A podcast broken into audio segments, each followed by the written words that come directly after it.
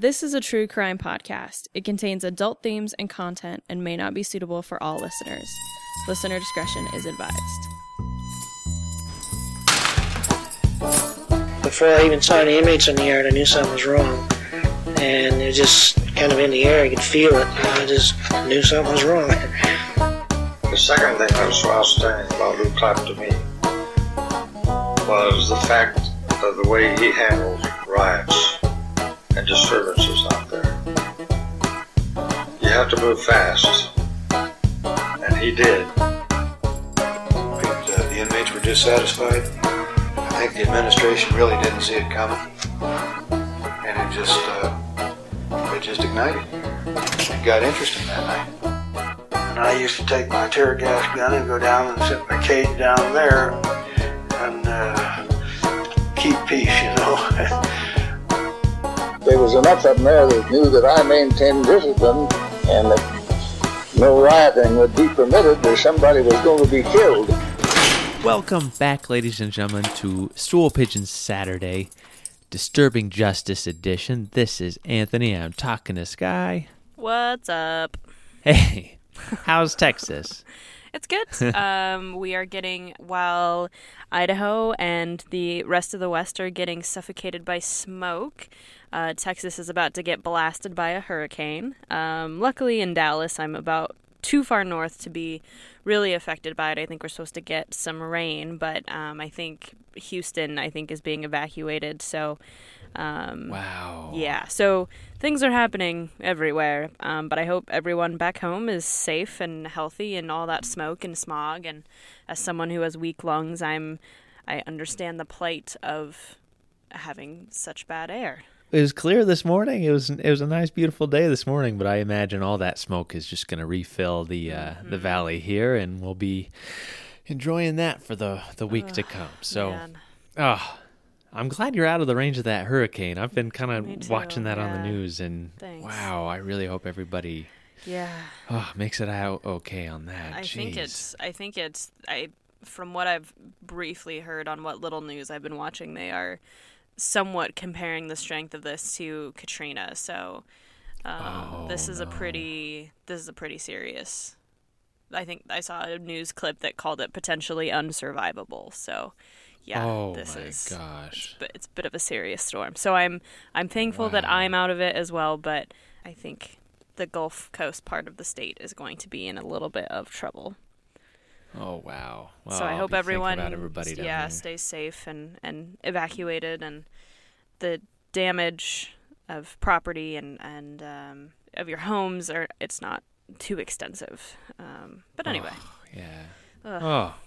well let's uh let's talk about something else. Let's let's finish our our good friend Warden Snook, who's now Yeah. going to Atlanta. Going to Atlanta, John Snook Part 2. And my sources today are, of course, the Idaho Daily Statesman, Library of Congress Chronicling America, which I use extensively, the Warden's Biennial Reports from 1909 to 1917 and 1924. I kind of referenced those a little bit again.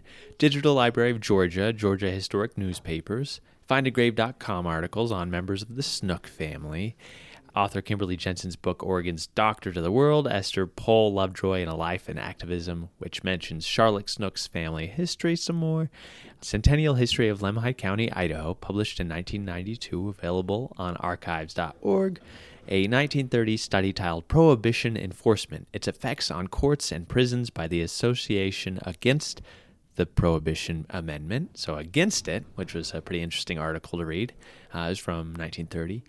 A Wikipedia article on Mabel Walker Willebrandt, George Remus, and Marcus Garvey, as well as Roy Gardner, and a casetext.com file on Sartain versus the United States, Prisons and the American Conscience, A History of U.S. Federal Corrections by Paul W. Keve, a uh, fantastic book, a great resource on Snook. Uh, Marcus Garvey, Life and Lessons, Centennial Companion to the Marcus Garvey and Universal Negro Improvement Association papers.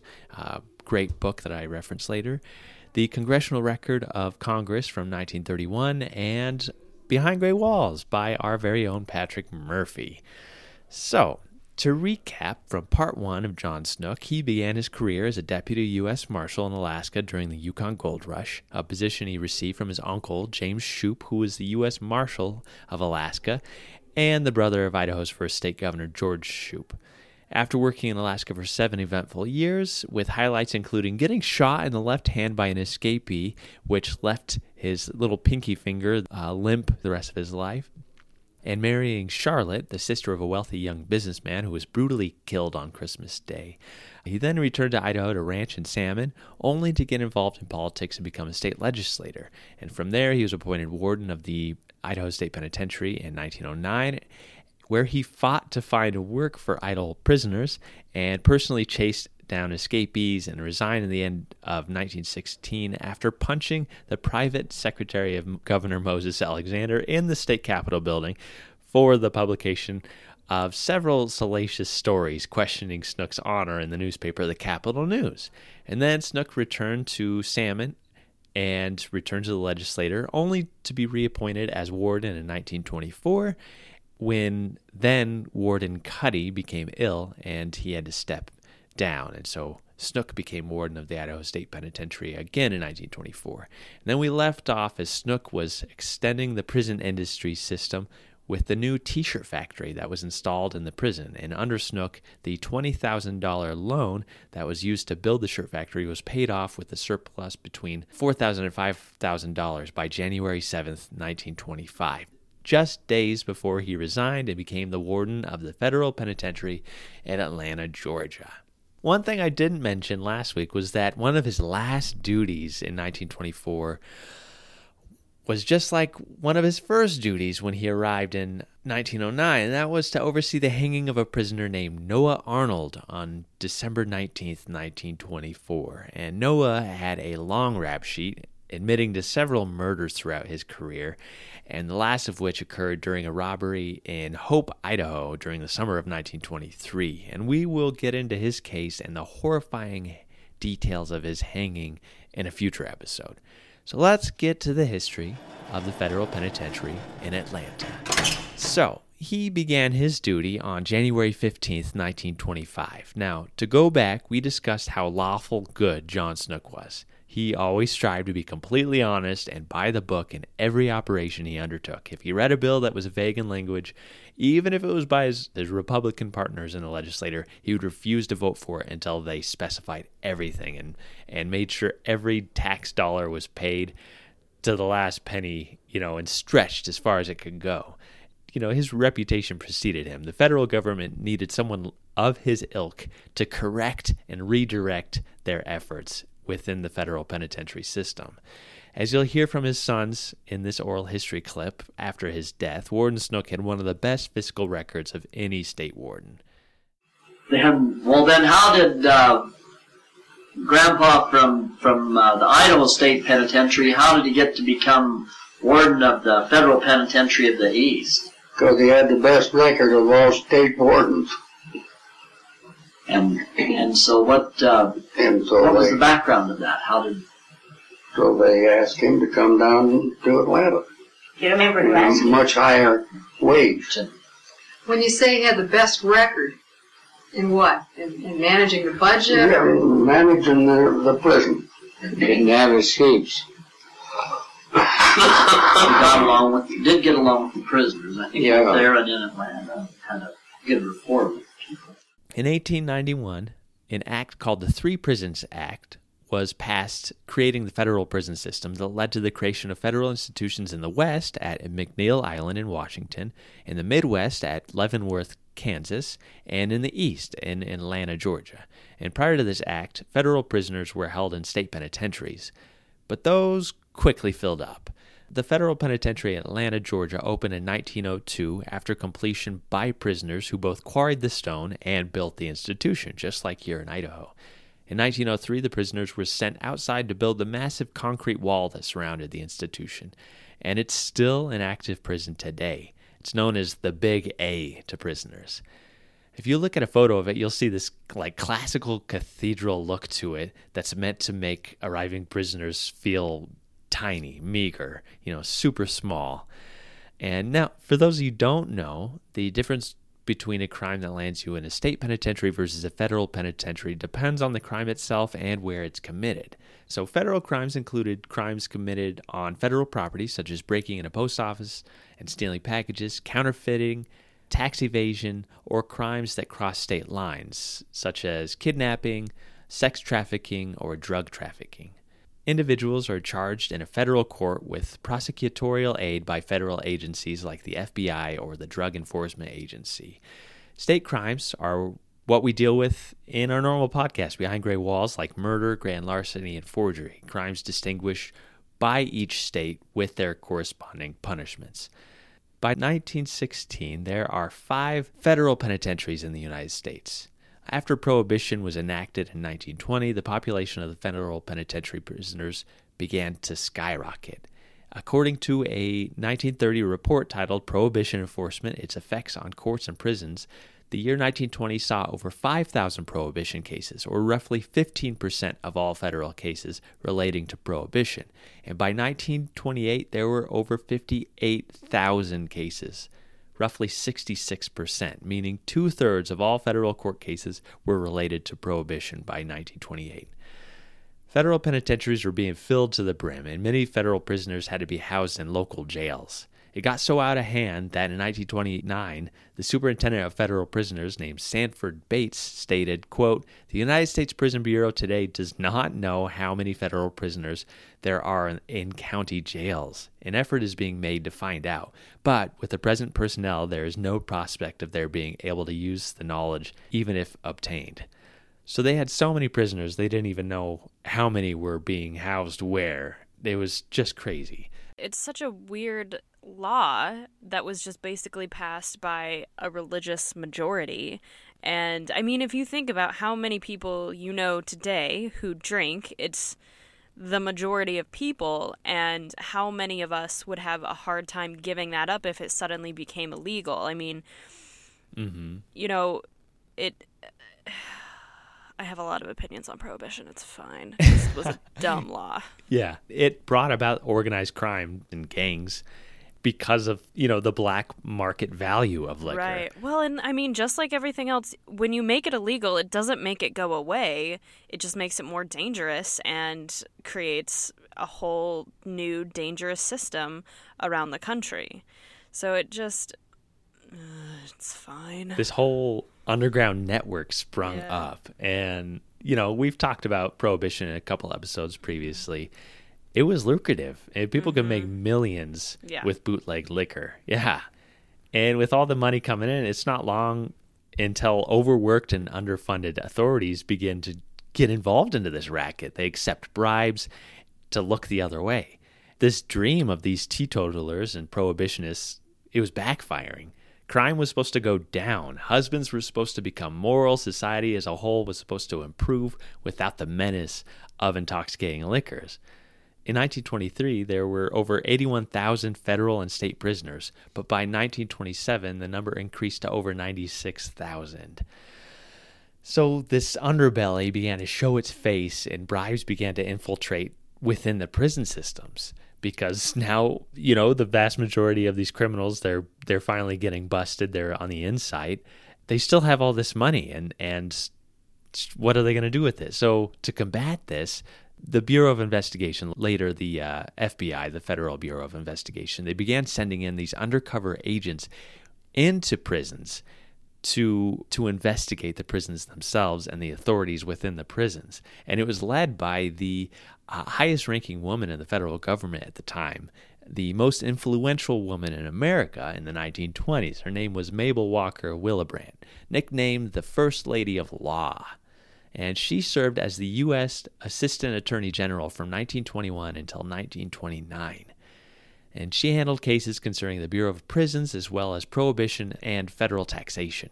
And referring to her tough enforcement of prohibition laws and the hounding and firing of any attorney who didn't uphold them, she received other nicknames including Deborah of the Dries, Mrs. Firebrand, and Prohibition Portia. And she was I, I love it.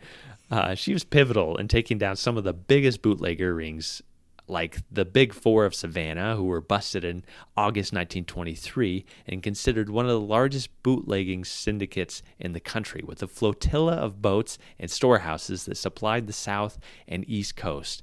And they transferred liquor to these little concrete bunkers along the swamps of Georgia and Florida, and then traveled out to the ocean and traveled up the coast with all these booze.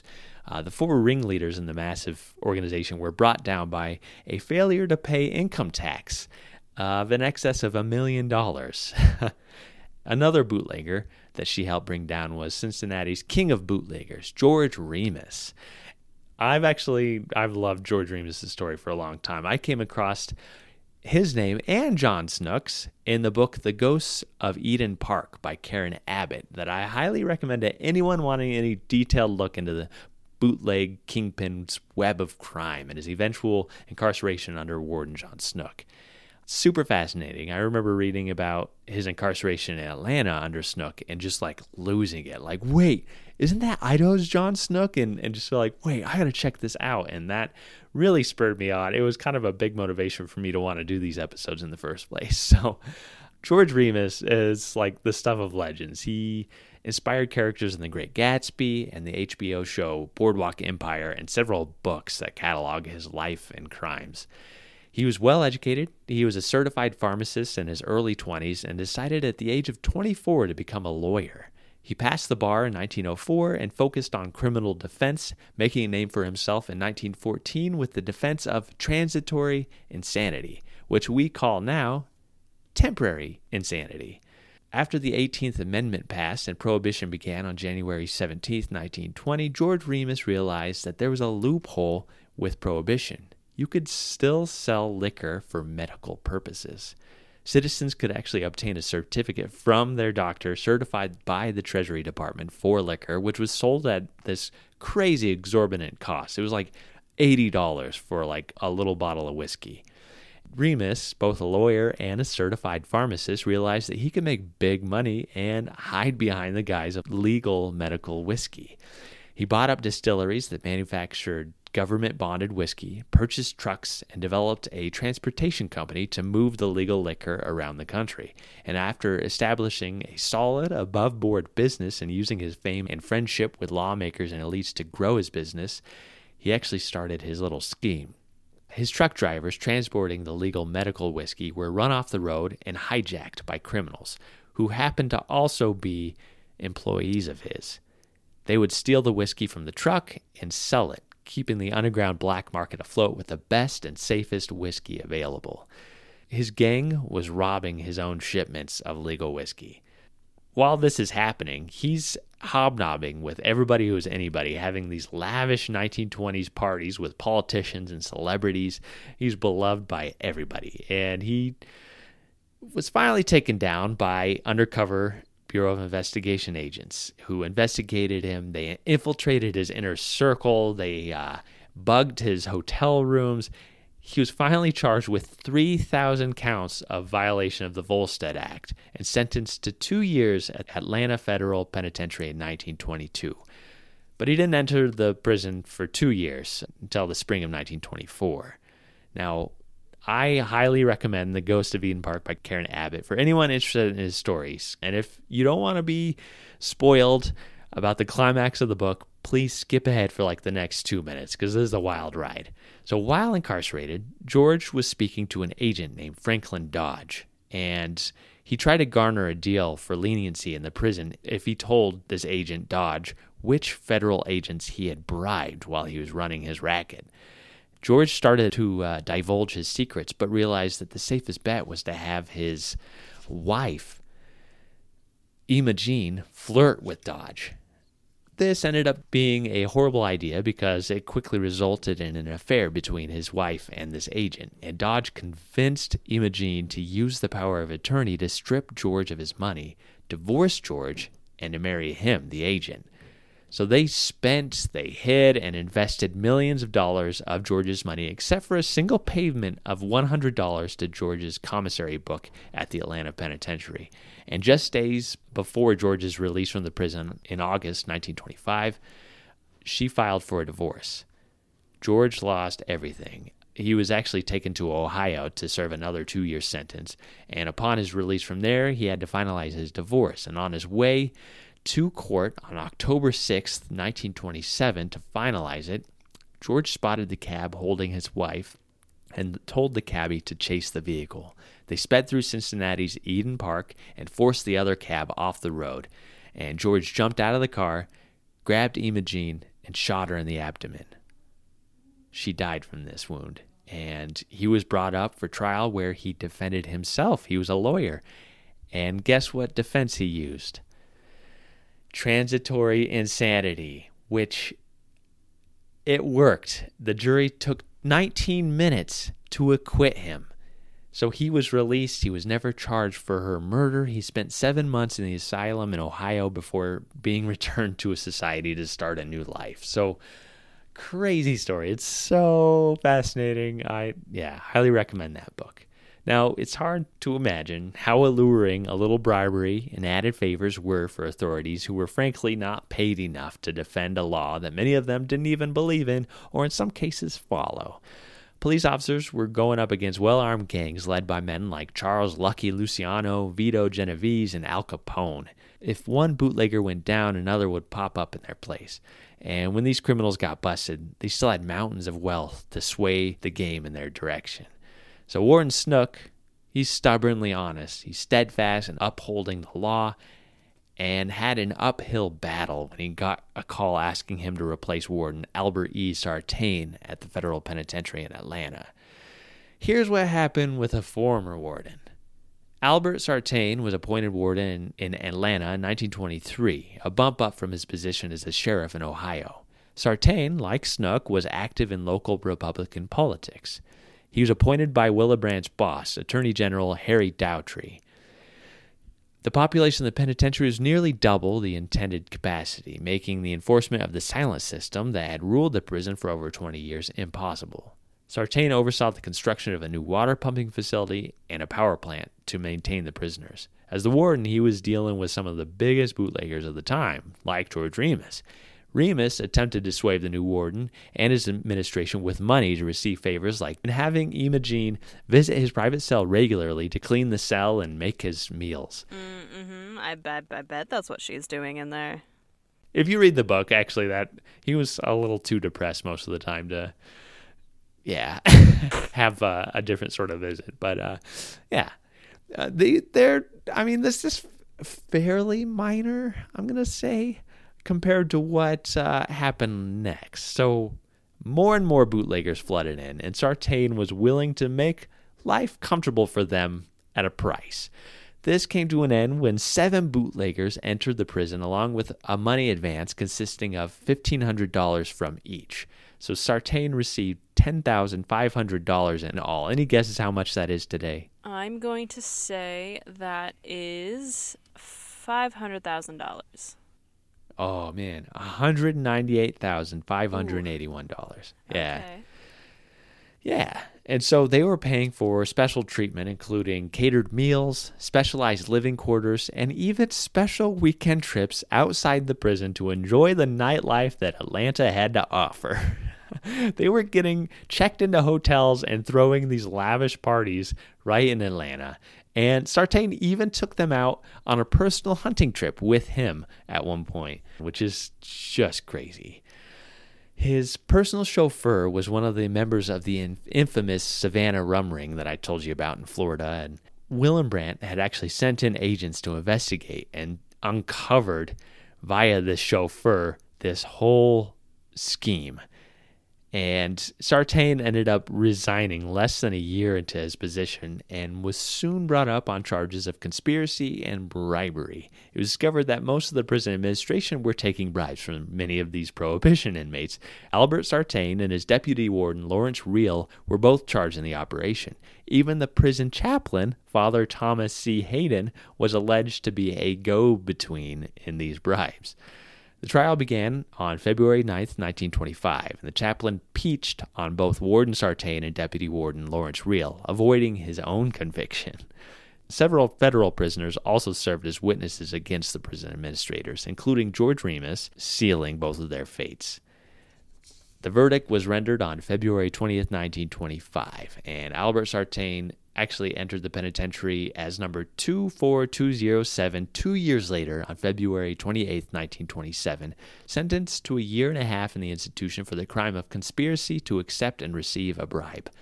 And his mugshots and fingerprints were taken, and he was issued a cell in his own former prison where Warden Snook gave him the job as a meat packer.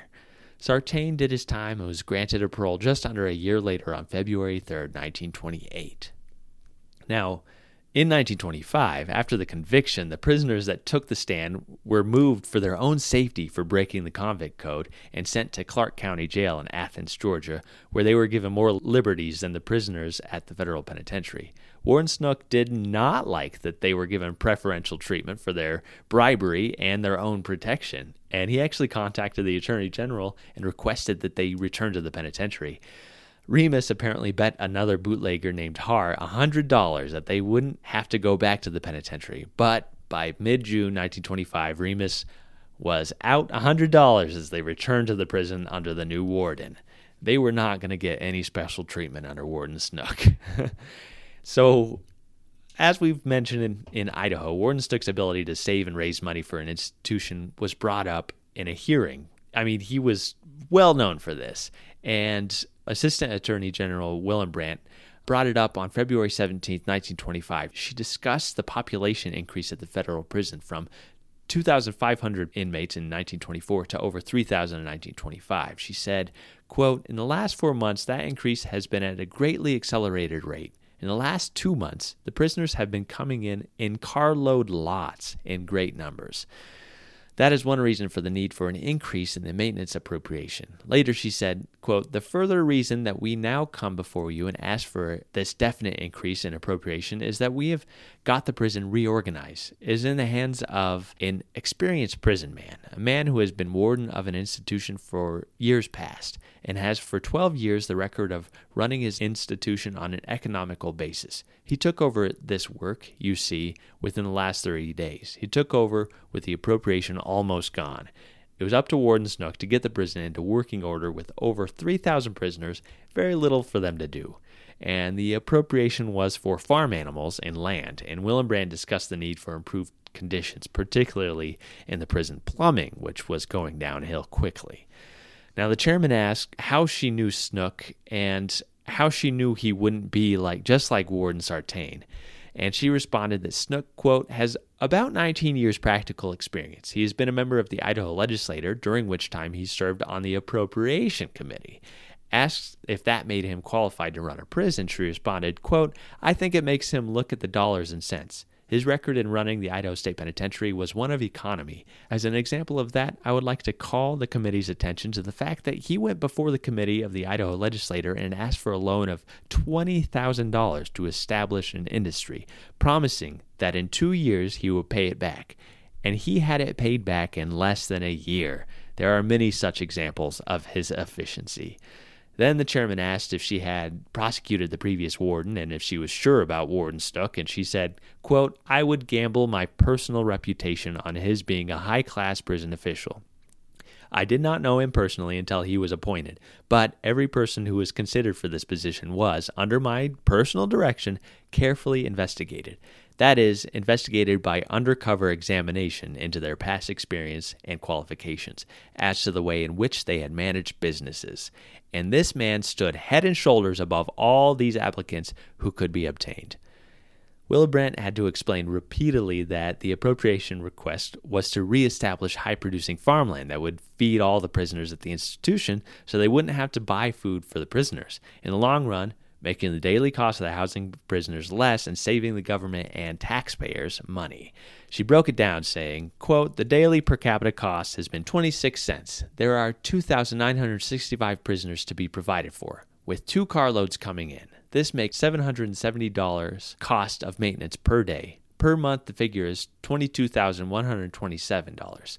There are five months yet to go, and it will cost the present warden $115,000 to maintain just the number of prisoners he took over. But I want to keep you reminded that more are coming in every day. There only remains $65,869 for him to use. Leaving an absolutely necessary expenditure of $49,631 to maintain Atlanta without any further increase in population.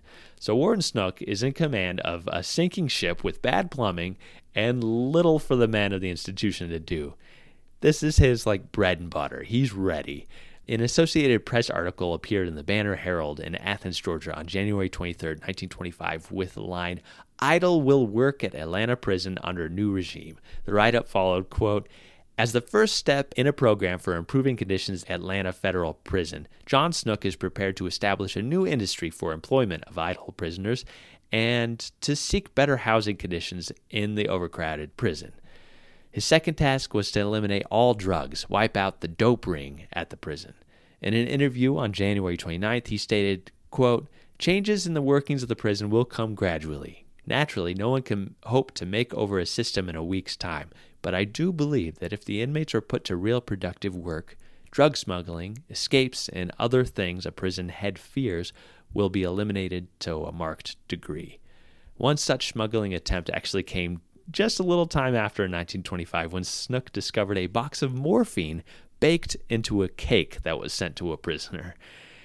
And so he said, you know what? If this is the case, the only way to prevent more smuggling is to stop allowing gifts inside the prison.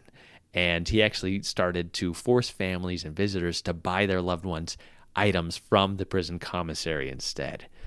So that kind of uh, yeah. I mean, this is uh, this is a completely different regime than Oh, yeah. these. I mean, even you know the the prisoners who aren't bribing and aren't involved in sort of that that corruption.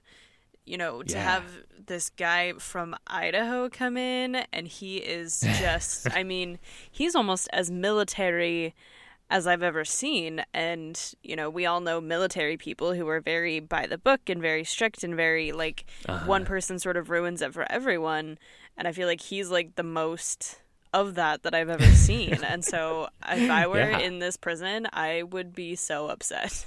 Yeah, I mean, almost immediately, like overnight in 1925, Atlanta Federal Penitentiary was considered like the hardest prison after he became warden, and it's it's because of this.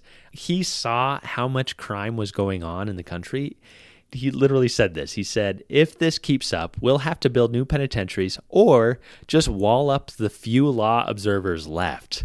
Like Oh gosh. this is what we need. We need somebody who's strict, and that's what he was going to do. Right. So, I wonder, I mean, I, I wonder how inmates at the Idaho State Penitentiary, like, because uh, they would have been used to a system like this. So, like, it wouldn't have come as such a shock to them. I find it interesting that, that they didn't complain that much other than the, you know, the one time that they sort of tried to escape, but it was sort of half hearted and they, you know, kind of gave up really quickly. yeah. But they there wasn't complaints really at all from them, which I Yeah. find really interesting because I'm probably g- getting ahead of myself here, but I'm assuming that the inmates in Atlanta are not happy about this these changes.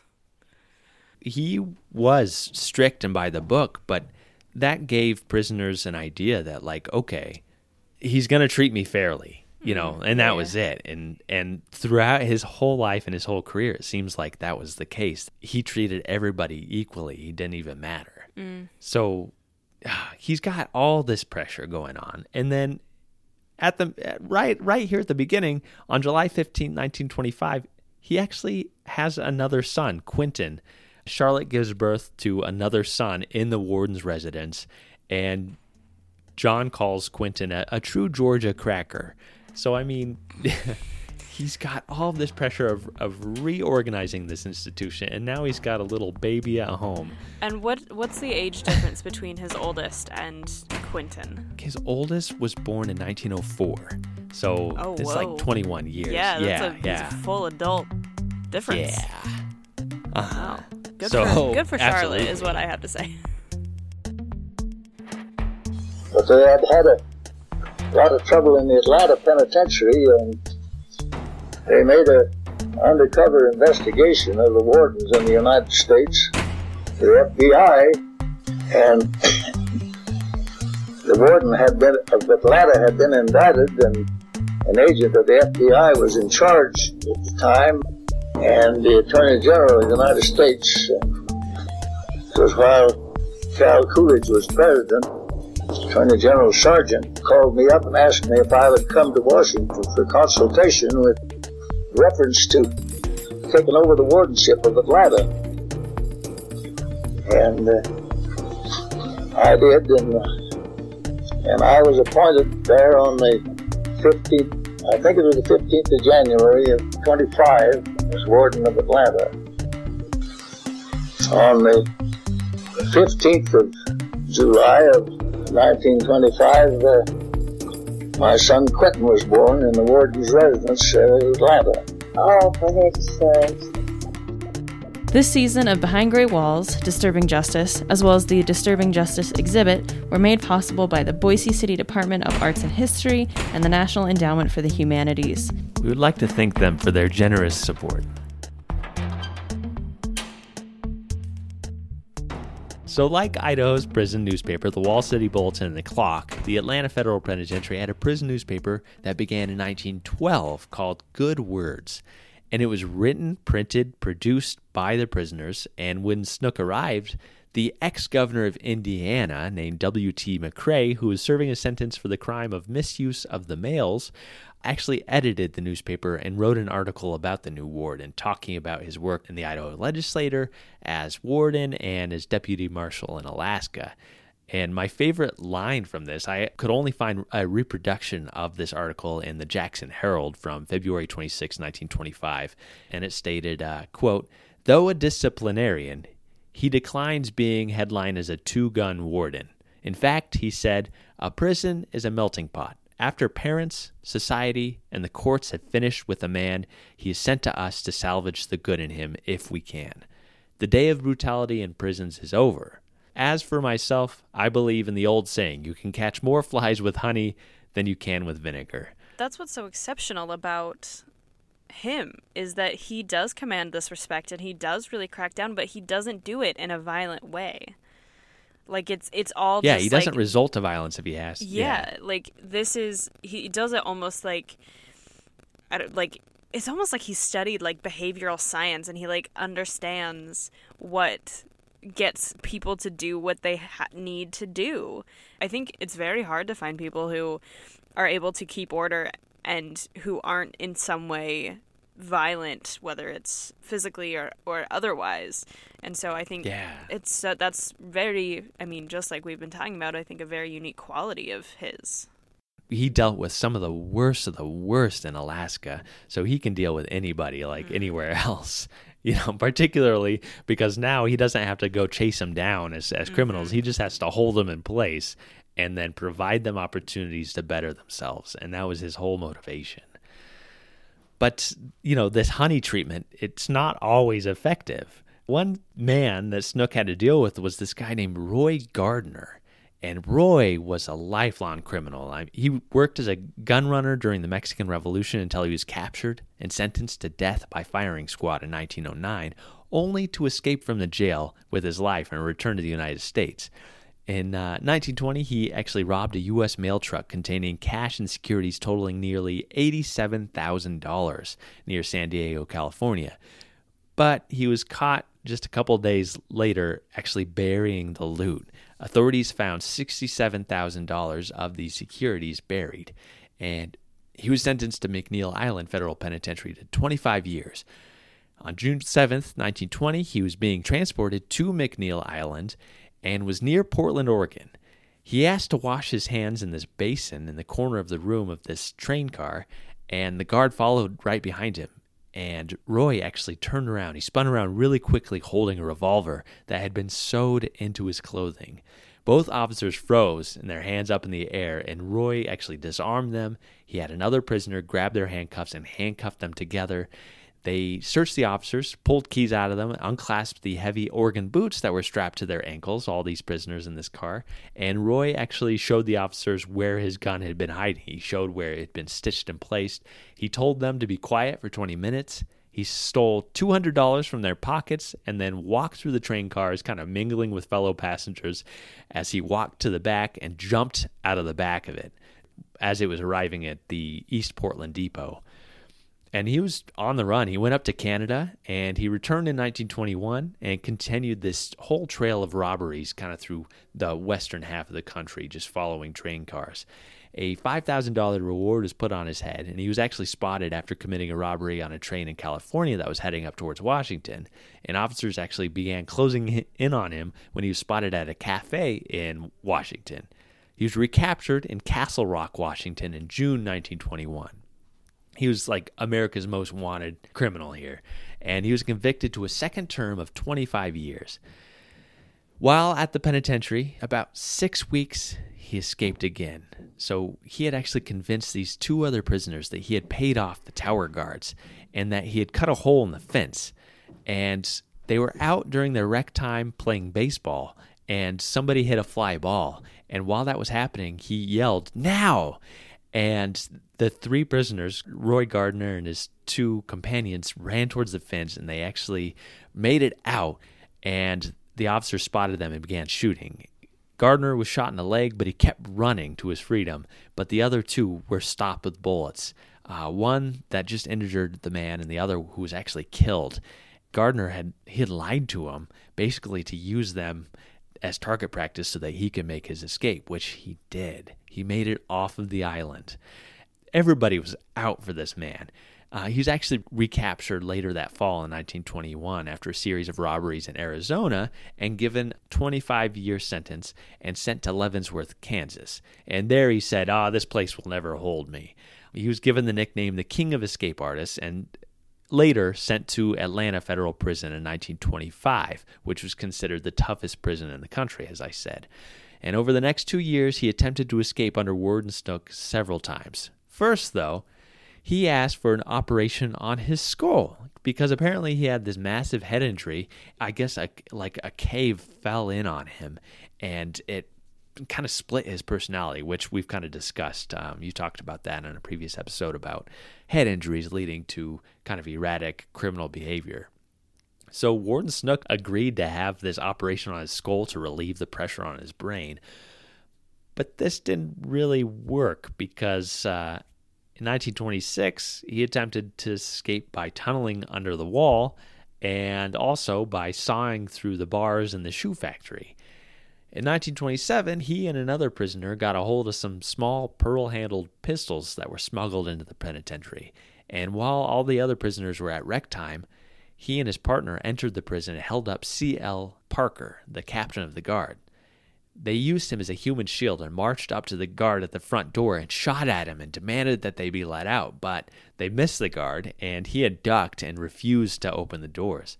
So Warden Snook was alerted and he was actually at home sick. But, quote, he came immediately to the prison and the men were put under control easily. The only injury was to John W. Bunce, a guard who was struck over the head by one of the mutineers as they tackled these two prisoners. And Ward Snook decided the best place for uh, Roy Gardner was in solitary confinement, where he remained for 20 months. Whew. I can't even imagine what solitary confinement at the Atlanta Federal Penitentiary looked like. I couldn't find any examples of it. But when Roy Gardner got out, he had to be taken to St. Elizabeth Psychiatric Hospital in Washington, D.C. And he served time there. And after he kind of regained some of his composure, they actually sent him to Alcatraz to finish out his sentence. And he actually was released in 1938 and wrote a book about his his time and his life of crime and actually even wrote a movie that came out in 1939. He actually killed himself using cyanide in a hotel room in 1940, kind of a, a crazy end of his life. Another high profile figure that Warden Snook had to deal with was Marcus Garvey, a Jamaican political activist, and most importantly, the founder of the Universal Negro Improvement Association and African Communities League, the UNIAACL, the first black nationalist movement in the United States. Here I've got a little audio clip of Marcus Garvey speaking. Fellow citizens of Africa, I greet you in the name of the Universal Negro Improvement Association and African Communities League of the World. You may ask, what organization is that? It is for me to inform you that the Universal Negro Improvement Association is an organization that seeks to unite into one solid body the 400 million Negroes of the world. to link up the 15 million Negroes of the United States of America with the 20 million Negroes of the West Indies, the 40 million Negroes of South and Central America, with the 280 million Negroes of Africa, for the purpose of bettering our industrial, commercial, educational, social, and political conditions. As you are aware, the world in which we live today is divided into separate race groups and distinct nationalities. Each race and each nationality is endeavoring to work out its own destiny to the exclusion of other races and other nationalities. We hear the cry of England for the Englishman, of France for the Frenchman, of Germany for the German, of Ireland for the Irish, of Palestine for the Jew, of Japan for the Japanese, of China for the Chinese. We of the Universal Negro Improvement Association are raising the cry of Africa for the Africans, those at home and those abroad. There are 400 million Africans in the world who have Negro blood coursing through their veins and we believe that the time has come to unite these 400 million people for the one common purpose of bettering their condition. The great problem of the Negro for the last 500 years has been that of disunity. No one or no organization ever succeeded in uniting the Negro race. But within the last four years, the Universal Negro Improvement Association has worked wonders in bringing together in one fold four million organized Negroes who are scattered in all parts of the world, being in the 48 states of the American Union, all the West Indian Islands, and the countries of South and Central America and Africa. These four million people are working to convert the rest of the 400 million scattered all over the world, and it is for this purpose that we are asking you to join our ranks and to do the best you can to help us to bring about an emancipated race. If anything praiseworthy is to be done, it must be done through unity. And it is for that reason that the Universal Negro Improvement Association calls upon every Negro in the United States to rally to its standard. We want to unite the Negro race in this country. We want every Negro to work for one common object, that of building a nation of his own on the great continent of Africa. That all Negroes all over the world are working for the establishment of a government in Africa means that it will be realized in another few years. We want the moral and financial support of every Negro to make the dream a possibility. Already, this organization has established itself in Nigeria, West Africa, and is endeavoring to do all possible to develop that Negro country to become a great industrial and commercial commonwealth. Pioneers have been sent by this organization to Nigeria, and they are now laying the foundations upon which the 400 million Negroes of the world will build. If you believe that the Negro has a soul, if you believe that the Negro is a man, if you believe that Israel was endowed with the senses commonly given to other men by the Creator, then you must acknowledge that what other men have done, Negroes can do. We want to build up cities, nations, governments, industries of our own in Africa, so that we'll be able to have a chance to rise from the lowest to the highest positions in the African Commonwealth. Marcus Garvey was centered in Harlem, New York, and he was charismatic. He called for black Americans to be proud of their identity and believed in the separation of white and black communities, going so far as to cooperate with groups like the KKK, mm-hmm. who wanted to create racial division in the country to provide financial and cultural independence away from white dominated society. We studied him sort of in conjunction with overall the colonization movement. So, yeah. you know, and I'm sure you talk about it, but the idea that there's, it seems as if there's an irony of, you know, a, a black citizen working in conjunction with the KKK, but it's because sort of both groups believed that blacks and whites should be separated and and so there was a whole back to Africa movement that Marcus Garvey was ahead of basically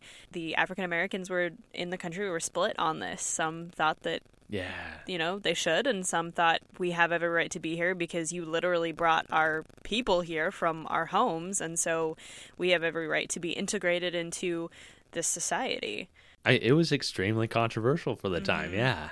He had hun- hundreds of thousands of, of black Americans joining his movement. And you know, he was able to start businesses and, and a printing press and a newspaper called the Negro World, which espoused his ideas and portrayed stories celebrating black culture. He became president of the Black Star Line in 1919, which was a shipping and travel company to establish this direct link between North America and Africa.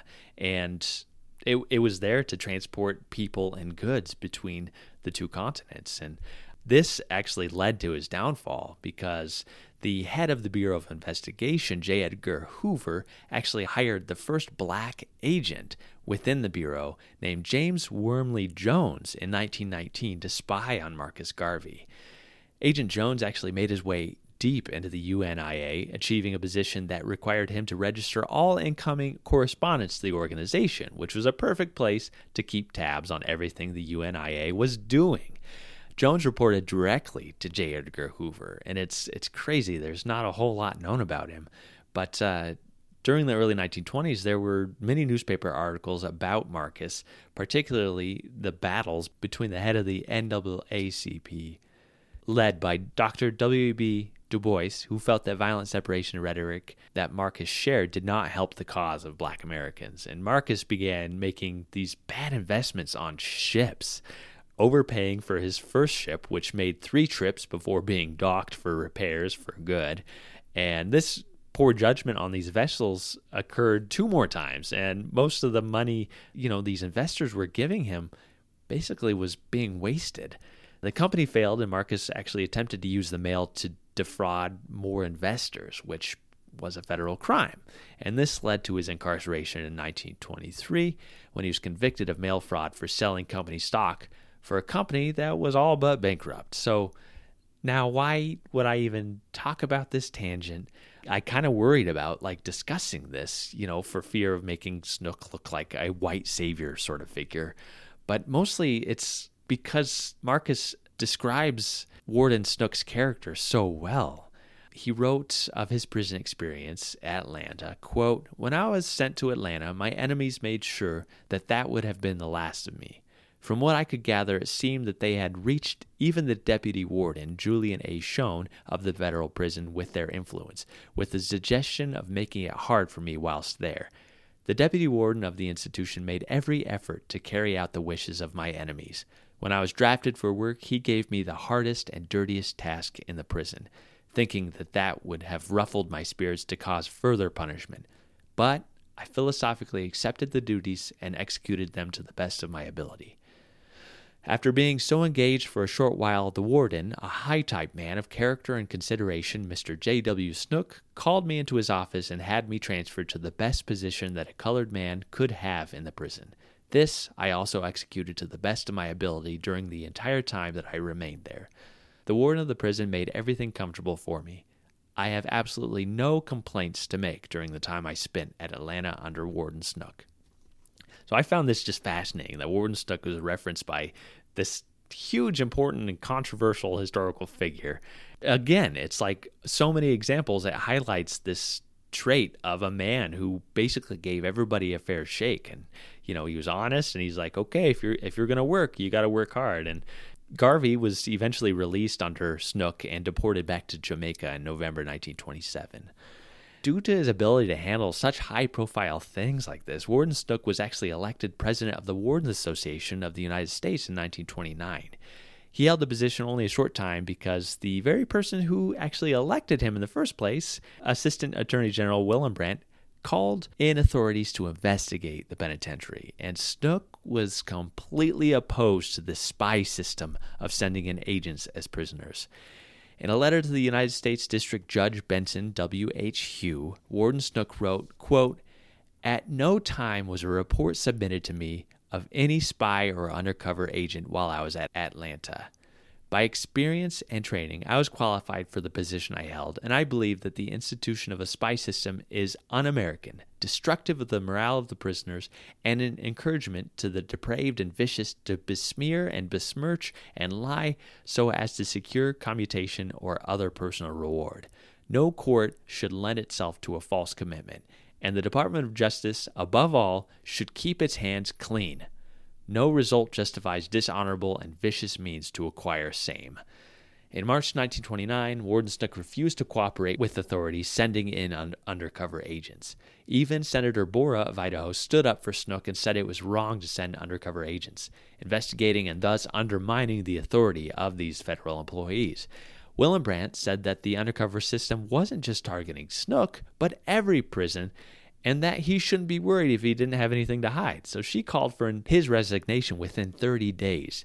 if he wouldn't accept the system, stating that he was a fantastic warden and prison official, but, quote, he does not like to be guided by instructions from the department and will not carry out orders cheerfully and quickly. Which is just funny to, to imagine Snook ah, man, reading this, he does not carry out orders cheerfully and quickly. So Snook becomes the central figure in this anger over this this spy system that's undermining all these wardens. Which I guess like I can understand because like I mean J. Edgar Hoover was like not a good guy, but I and, and I think they do it now where if you put in a, an informant or a spy or whatever you like the warden knows and so I'm wondering if, I mean, maybe he gets into it, but because the whole thing was like, I didn't know that there were spies in here. Like, it's fine if they are, but this, like, because you're not telling me, like, it's, you know, undermining the real justice of the prison. Is that sort of what he's arguing? That's exactly what he's ordering. And so, you know, he resigns on July 1st, 1929. He says he resigns to preserve his self respect with Mabel Walker Willebrandt was the reason I resigned. Oh. She was Assistant Attorney General and in charge of uh, internal revenue and prisons, and she uh, was putting undercover men in the penitentiary under false commitments, which I objected to. And uh, that's the reason that uh, I resigned, and I didn't approve of that sort of work. Well, you just told her you didn't, and Yeah. you didn't want any part of it. Yeah, huh? I told her that, and uh, and she had charge of prisons. But she had done that before Cal Coolidge term of office expired, and wanted to to fire me. But he, he told her that uh, she couldn't fire me; that I was doing too good a job, and she couldn't fire me as long as he was president. Oh, for heaven's And sake. then after uh, then after Herbert Hoover, Herbert Hoover was the uh, elected president. He appointed a man, if I remember correctly, named Mitchell as Attorney General. Mrs. Willebrandt asked Mitchell if she could hire and fire wardens. He said, "Why, why certainly." and so then she she called me up and uh, said she wanted me to resign. And uh, and I said, well, if they're going to be the same practice, well, I'm glad to because I don't want to be connected with any such administration. so uh, I turned copies of those false papers over to Senator Borah, and he turned them over to the chairman of the Judiciary Committee of the Senate, and so then uh, that put him up against an investigation, and then she resigned. Oh, for Pete's sake. so kind of cleaned house, yeah, didn't you? that was it. So, you know, just like last time, all these tabloids come out saying that Snook allowed women into the prison for conjugal visits and he was lack with all of his, his duties, but not a single charge is brought up against him. It's like this campaign to smear his name, just like we saw when he uh, socked the secretary of the former Idaho governor Moses Alexander in 1915. You know, Please tell or me in he beat someone up with his bare fist this time too. I think he knew that it was going to turn into that and it would end up him at the White House doing the same thing. And so instead, he decided, I'm just going to stand down. I'm going to end this right now. Well- and that's what he did. Was it Coolidge in the White House? He probably deserved it. Uh, it was just about to be Hoover. Yeah. Oh, well, both of them deserved it. oh boy. So, a report from the Atlanta Department of Justice actually came out in which the Attorney General Mitchell, the boss of Willebrandt, stated, quote, "There is nothing in the department files to impeach the integrity of the former warden, whose resignation was asked on the grounds that he lacked administrative ability."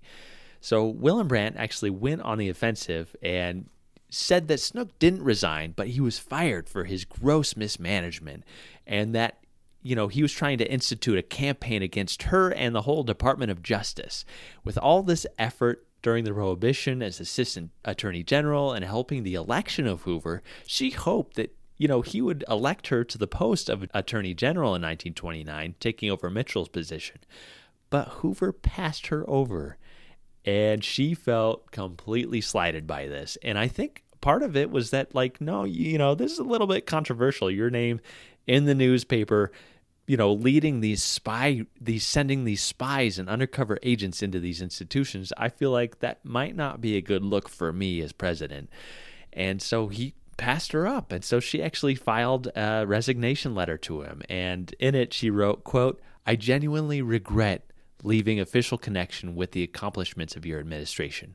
I have given however more than seven years to public service and i trust my helpfulness to you may not cease when i become just a private citizen. To have had a small part in your election will always be a source of great satisfaction to me and in my own belief the way i have served my country best the solution of the problem of lawlessness is sure in your hands. I relinquish the prison's work with a sense of achievement in having had the Bureau made a major scientific one and having secured my friend Sanford Bates as its chief.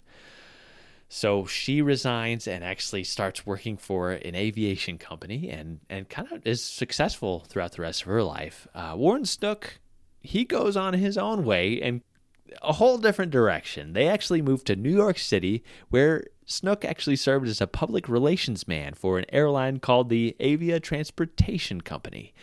Then he became president and general manager of a health resort called the Sea Breeze Beach Club at Long Island in New York. Something else I was going to ask you. This uh, Sea Breeze Beach Club you were talking about, was that kind of a Playboy's outfit? I mean, for rich people, or what was it? Well, no, they were. Uh, there was quite a few wealthy people. Uh, they had no bar, no. Uh, there was no liquor. That it was right on at, at the Sea Breeze Beach Club was right on the uh, edge of the water there, and and each uh, member of the club they paid so much to be a member of the club, and then they would uh, come out from New York or around on Long Island. Uh, and then they would uh, down in the basement, there's all full of locker rooms, and there's where they would change their clothes, and then they'd go out on the beach and sit under the canopies and and uh, and swim, go out and swim, Oh. and then sit there. It was just a bathing resort, and then a restaurant. They could have their meals there, Uh-huh. but there was no uh, sleeping quarters and there no bar. It was just a very exclusive club, Yeah. and I don't know whether it's still running or not. I haven't heard tell of it for years. And you had to take care of the whole thing or manage it. Yes, I was the manager and had charge of it. Uh-huh. Yeah. The job didn't really keep him there long, and It sounds like such a shift in job. Like he spent his entire career around criminals and now he's around like these ritzy people who just like come in and eat and hang out on the beach. Like I, I Right. don't how I mean, he wasn't there for long, which I wonder how much of that was his like restlessness of being like I hate this. I just imagine it would be so boring. Yeah, I mean, he was there for two years. I feel like that was his long vacation. He was still working, but it was kind of a vacation at this beach resort that he's managing, you know.